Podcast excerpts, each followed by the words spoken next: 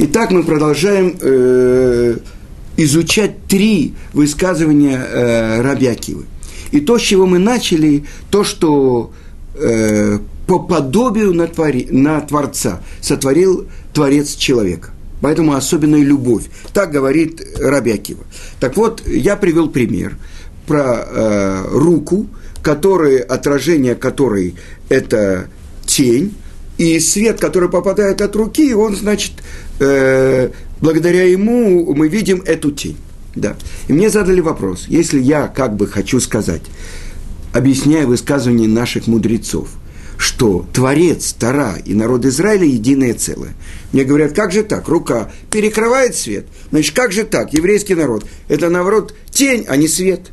И тогда само понятие целым по подобию на всесильного. Объясняет это Равхайм из Воложина. Почему именно подобие на это имя Творца, Всесильного? Мы сказали, всесильный – источник всех сил, которые есть в мире. Значит, в человеке заключены все силы, которые есть в мире.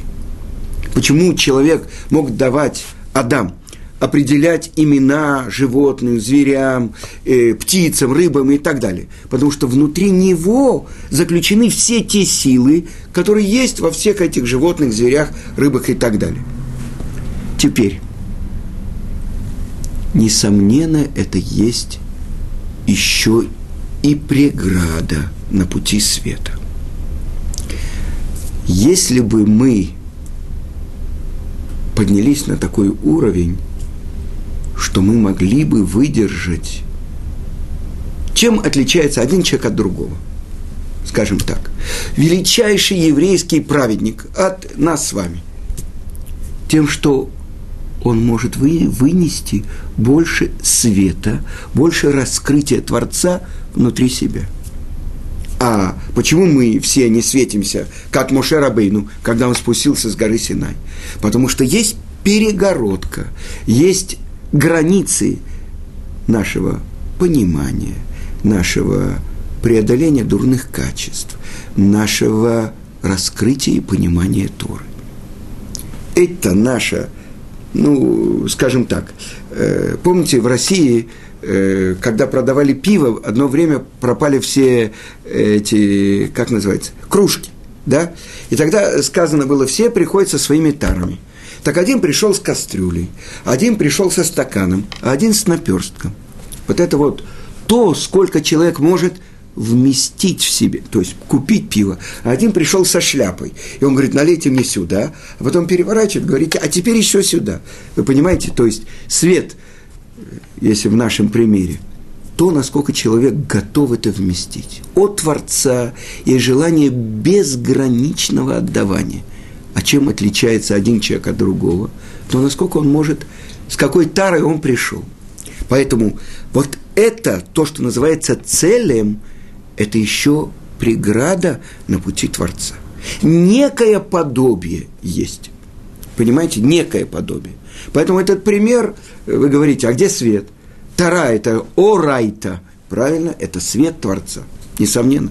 На арамейском языке Тора орайса называется ор, свет. Но то, насколько мы можем это вместить, это пример, который я привел Мушера Бейну, то, что он говорил с ангелами. Есть прочтение и реализация Торы в нашем мире, на нашем уровне по борьбе с дурным началом. И это то, что Творец говорит. Я сотворил дурное начало, я сотворил ему противоядие Тору. Вы понимаете? Отличается наше постижение от постижения даже величайших еврейских мудрецов, а тем более от постижения ангелов. Вы понимаете? Хорошо. Пример. Теперь продолжим вот та тема. Праведник и плохо ему. Это вопрос, который задал Муше Рабейну, Творцу. Как это так? Праведник и плохо ему. И Творец ему сказал – что я тебе покажу часть. И это то, что в Торе написано, увидеть мое лицо ты не можешь. Но я тебе э, помещу в пещеру и прикрою там своим лицом, чтобы ты увидел со спины, меня со спины. Да.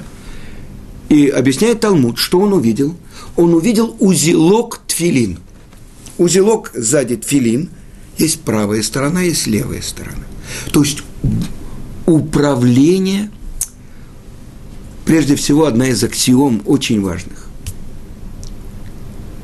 Ничего о сущности Творца мы не можем знать. Да. О чем же мы говорим? О его желании.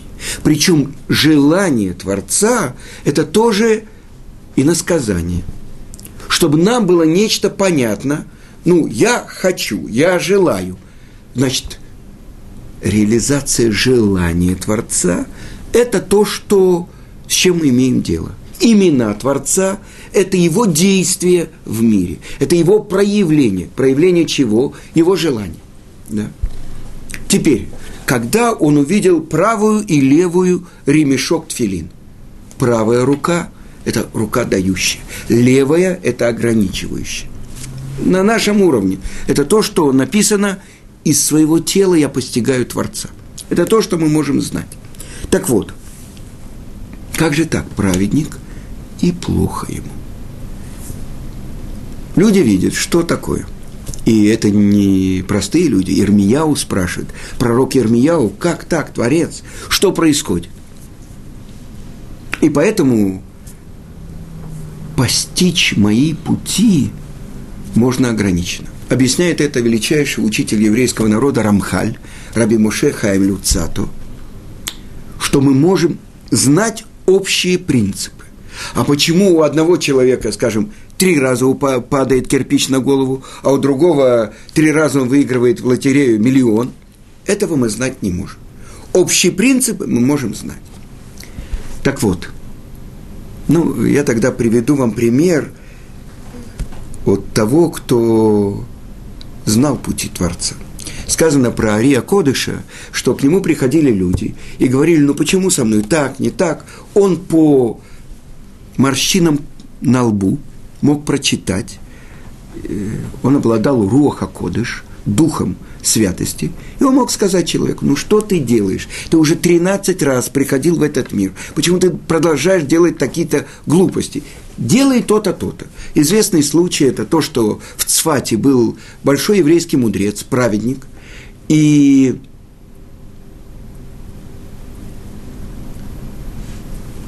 Ария Кодыш сказал ему, что ему нужно исправить то, что у него есть э, что-то от воровства.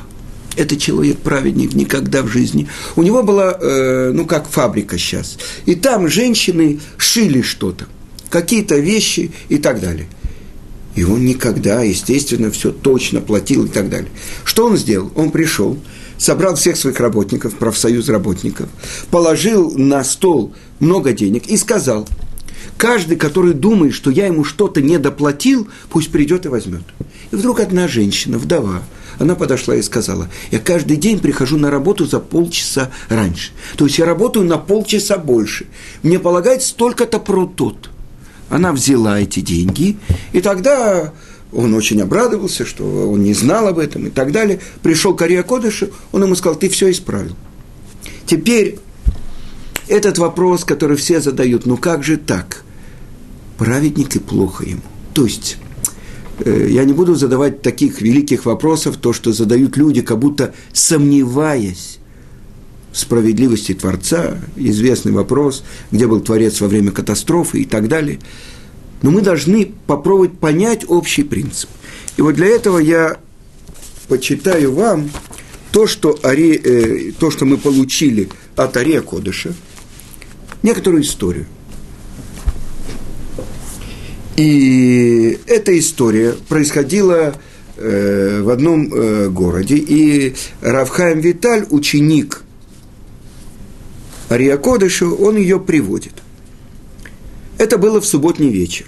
Взрослый сын вместе со своим 14-летним братом пришли в дом своей матери, которая, сидя за субботним столом, вытирала платком слезы.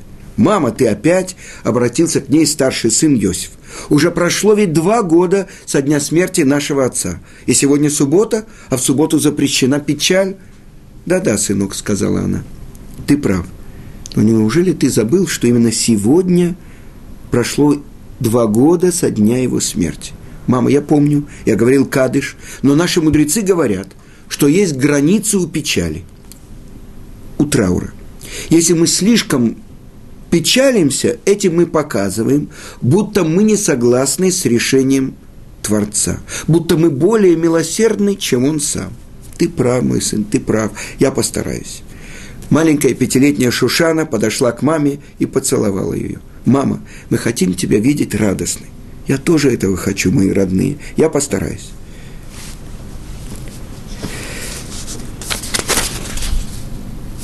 Иосиф простился с мамой, братьями и сестрами и отправился в свой дом. А 14-летний Давид произнес кидуш и осветил субботнюю трапезу. Особенная атмосфера воцарилась в доме. Мальчики рассказывали отрывки из недельной главы Торы, все вместе пели субботние песни. Отправив всех детей спать, сама Мирьям произнесла «Шма Исраэль» и легла. И, может быть, впервые она спала так спокойно. Вдруг, во сне, она увидела себя среди множества людей, бегущих в темноте в сторону какой-то рощи. И вот она бежит вместе с ними. Причем вокруг нет и проблеска света. Когда они пробежали рощу, вдруг появился и начал увеличиваться особенный свет. Неожиданно она увидела себя, стоящей посредине большого сада. Со всех сторон ее окружали удивительные растения. Трава и цветы истощали прекрасные запахи. Ее внимание привлек родник с ключевой водой, из которого пил молодой олененок. Вдруг Мириам увидела перед собой пожилого еврея с большой седой бородой и в белых одеждах. Он спросил, хочет ли она увидеть своего мужа Авраама, и знаком пригласил ее следовать за собой. Они прошли совсем недолго, и старик показал ей, что надо остановиться – они встали у большого развесистого дерева, наполненного прекрасными плодами. Невдалеке она увидела большую поляну, заполненную рядами скамеек. На них сидело множество людей в светлых одеждах, которые с большим интересом слушали урок Рава. Еврей, который привел ее, обратился и сказал, что скоро закончится урок, и она сможет поговорить со своим мужем. Мирьям начала вглядываться в лицо Рава – и с удивлением узнала в нем своего мужа Авраама. Когда тот завершил урок и подошел к ней, она воскликнула, «Авраам, это ты? Почему ты оставил нас так рано? Ведь ты был еще такой молодой». «Знай, Мире», – спокойно ответил ей муж, «мир, в котором ты живешь, – это место, куда отправляются души, чтобы исполнить свое назначение – или искупить страданием все нарушения, которые они делали прежде. Знай, что настоящий мир только здесь. Я хочу тебе объяснить. Я уже был в том нижнем мире до того, как мы встретились с тобой. В прежней жизни я был большим еврейским мудрецом и большим праведником.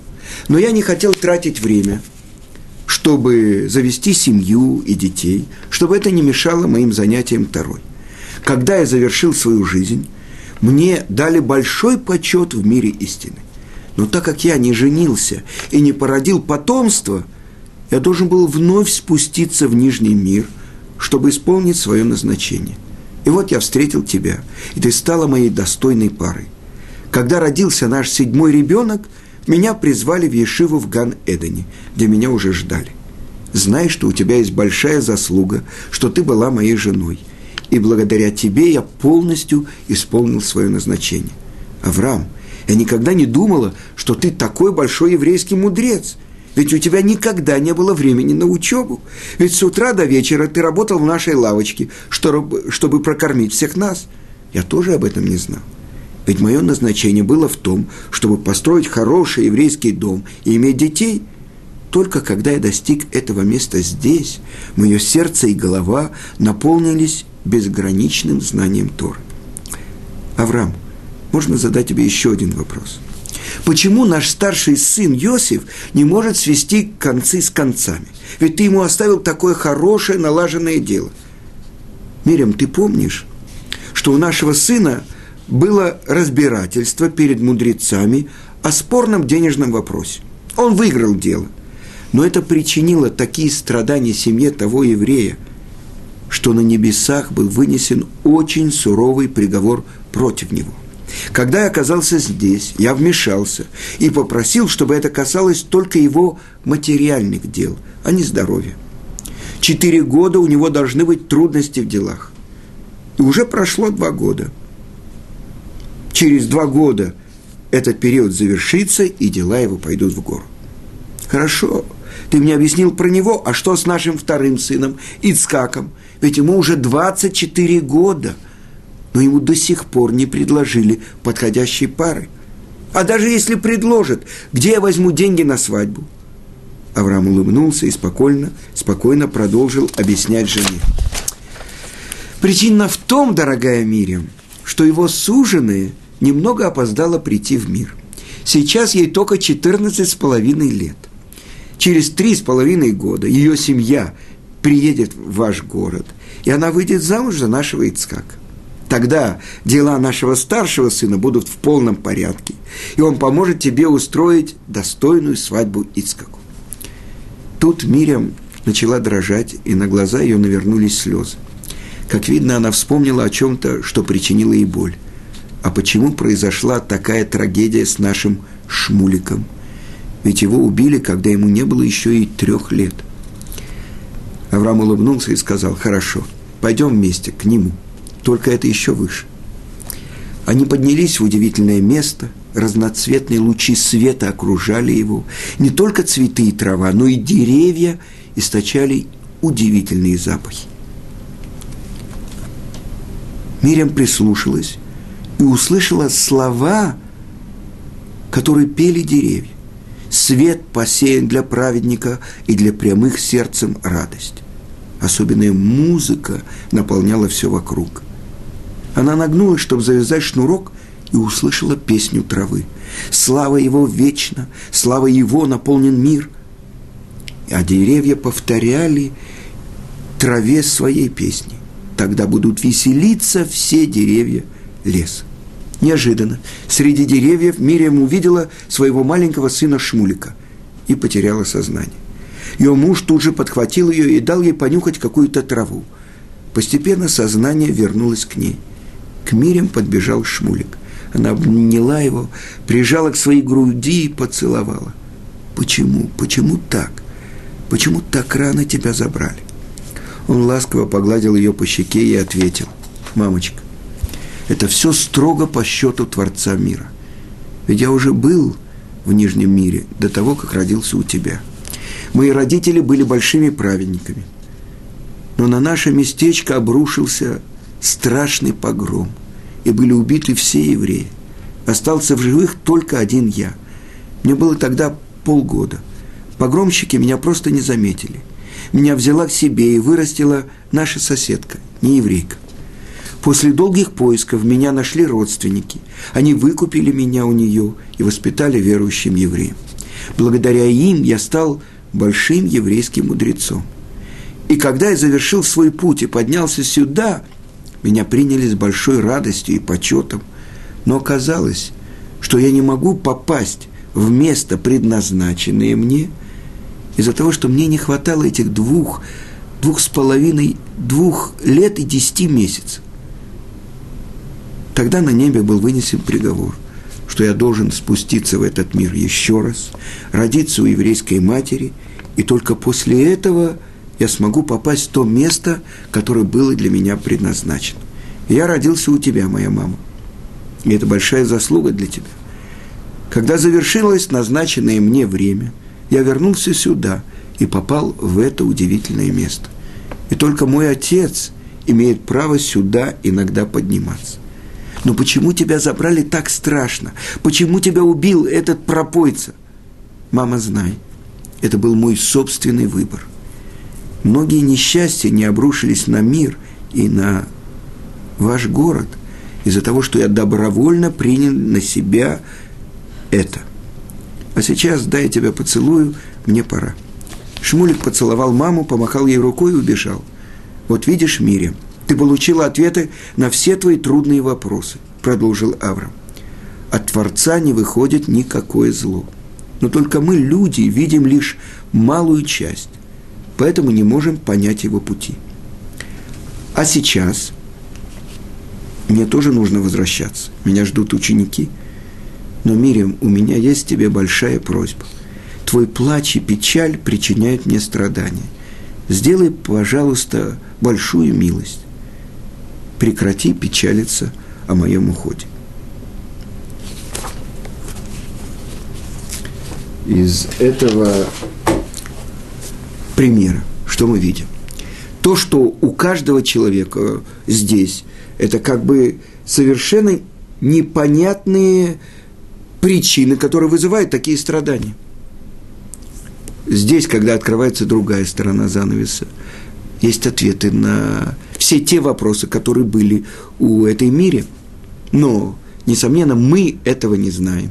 И у каждого на индивидуальном уровне есть многие вопросы. Сказано так, что Творец взыскивает со своих праведников на толщину волоса. Я приведу вам пример. Недавние, недавние главы, в прошлой неделе мы учили главу, позапрошлой неделе, про то, как Иуда, Ваигаш, в главе Игаш, он обращается к Йосефу и требует, чтобы Йосеф взял вместо него, вместо Бениамина его в рабы. Да. И он, обращаясь к правителю Египта, говорит, твой раб наш отец. Объясняют наши мудрецы. За то, что Йосеф слышал эти выражения, с него сняли 10 лет жизни. Он умер, когда ему было 110 лет. Ну как, пять раз, если мы посмотрим в главе Торы, упоминает Иуда Авадеха Авину. Твой раб – наш отец. Почему же 10? Объясняют э, наши мудрецы, что так как Йосеф слышал это выражение через переводчика, он же делал вид, что он не понимает иврит, переводили это на египетский язык, тогда он 10 раз слышал «Твой раб – наш отец». Сейчас мы должны понять, почему Йосеф устроил это испытание братьям. Потому что он хотел их проверить, может быть, они также относятся вообще к сыновьям Рахели, так же, как к нему. И тогда Беньямина они отдадут. И все, что он видит. Чем больше воспаляется Иуда, тем больше радуется сердце. Йосеф, почему же он э, на самом деле, корень всего был то, что он видел два сна, и рассказал эти сны братьям и отцу. Ну что такое? Он бы не рассказал. Почему вдруг он должен был рассказать братьям сон. Первый – это про снопы, которые вяжутся, что 11 снопов, 11 братьев поклонилось его снопу, а второй сон, что 11 звезд, солнце и луна поклонились его звезде. Если бы он не рассказал, не было бы ненависти к братьев. Объясняют наши комментаторы, что так как это пророческий сон, он обязан его раскрыть тем, кого это касается – когда он увидел десять братьев, которые пришли к нему, он вспомнил про свой сон, и он понял, что Творец хочет, чтобы этот сон реализовался. И тогда он это устраивает испытания и так далее. То есть пророк реализует то, что открыл ему Творец. И вдруг мы видим, за то, что он, он должен был себя вести как правитель Египта – что он э, должен был сказать, ну что ты говоришь про своего отца, не мой раб. Имел он право такое. Он бы нарушил всю картину. При всем при том мы видим, что за то, что как будто какое-то неуважение к отцу было, если он слышал 10 раз «твой раб, наш отец», с него сняли 10 лет. Теперь посмотрим. В той же главе описывается, что э, приводит Йосеф Якова перед фараоном. И фараон спрашивает, сколько лет жизни твоей? Спрашивает фараон. И он говорит, малочисленные и наполненные злом были дни жизни моей и не достигли лет моих отцов. И что говорят наши мудрецы? и вопрос фараона, и ответ Якова, каждое слово снимает с него год жизни.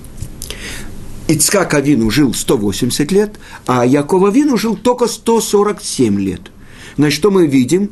33 года за 33 слова.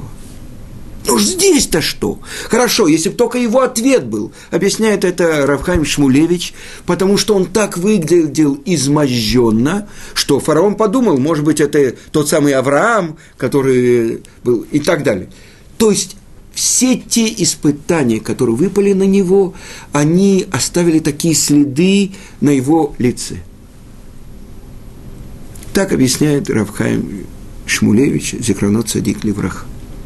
Но я задаю вопрос, почему вопрос фараона тоже входит в это? Ведь это же, так объясняет Равхаим, из-за того, что он увидел – с другой стороны, должно бы было бы быть так, что только его ответ, говорит Творец Мидраши, я спас тебе, я вернул тебе Йосефа, я вернул тебе Беньямина, я вернул тебе Шимона, который был в тюрьме, да, э, Дина вернулась и так далее, я тебе сделал так, а ты говоришь, малочисленный и наполненный злом были мои годы – больше того, мы вспомним. То есть для себя я ответил так. Так как Якова Вину – это не просто какой-то один человек, который жил в мире. Якова Вину – это избранный из наших працев. Мидраш объясняет, что за заслугу Якова был спасен Авраам Авину из огненной печи. Из того, что у него такой внук родится – тогда мы видим, что Якова Вину, который получает имя Израиль, что означает имя Израиль? Эсав говорит про Якова, Яквени зе паманим, памаем, обхитрил меня, обманул меня уже дважды. А Творец, ангел-защитник э, Эсава, говорит, не будет твое имя Яков, но Израиль. Киесарита им Элоким, вы им Адам, что ты боролся с духовными силами и с человеком и победил. Но как объясняют наши мудрецы, что означает это имя? Срара – это власть. Исраэль, будущее время, через Израиль проявится власть Творца. Другое значение – Шир Кель, песня Творцу. Израиль. Яшар Кель, тот, кто идет прямо с Творцом. Так Якова Вину, он в этом мире реализует это качество Творца. То есть, если с одной стороны безграничное отдавание Авраам, Хесед, с другой стороны суд и справедливость, отказ от своего желания перед его, Ицкак, то соединение безграничного отдавания в границах – это то, что называется великолепие. Это то, что называется серединный путь. Это то, что называется путь Торы. Это то, что называется истина. И это Израиль. Так то, что для себя я объяснил, потому что в Торе вот это событие через эти 33 слова реализуется, поэтому Якова Вину – личный э, Яков, наш отец Яков, он несет ответственность то, как реализуется в Торе, то, что с ним происходит. Но что, для чего я привожу этот пример? Только показать, что Творец взыскивает со своих праведников на толщину волос.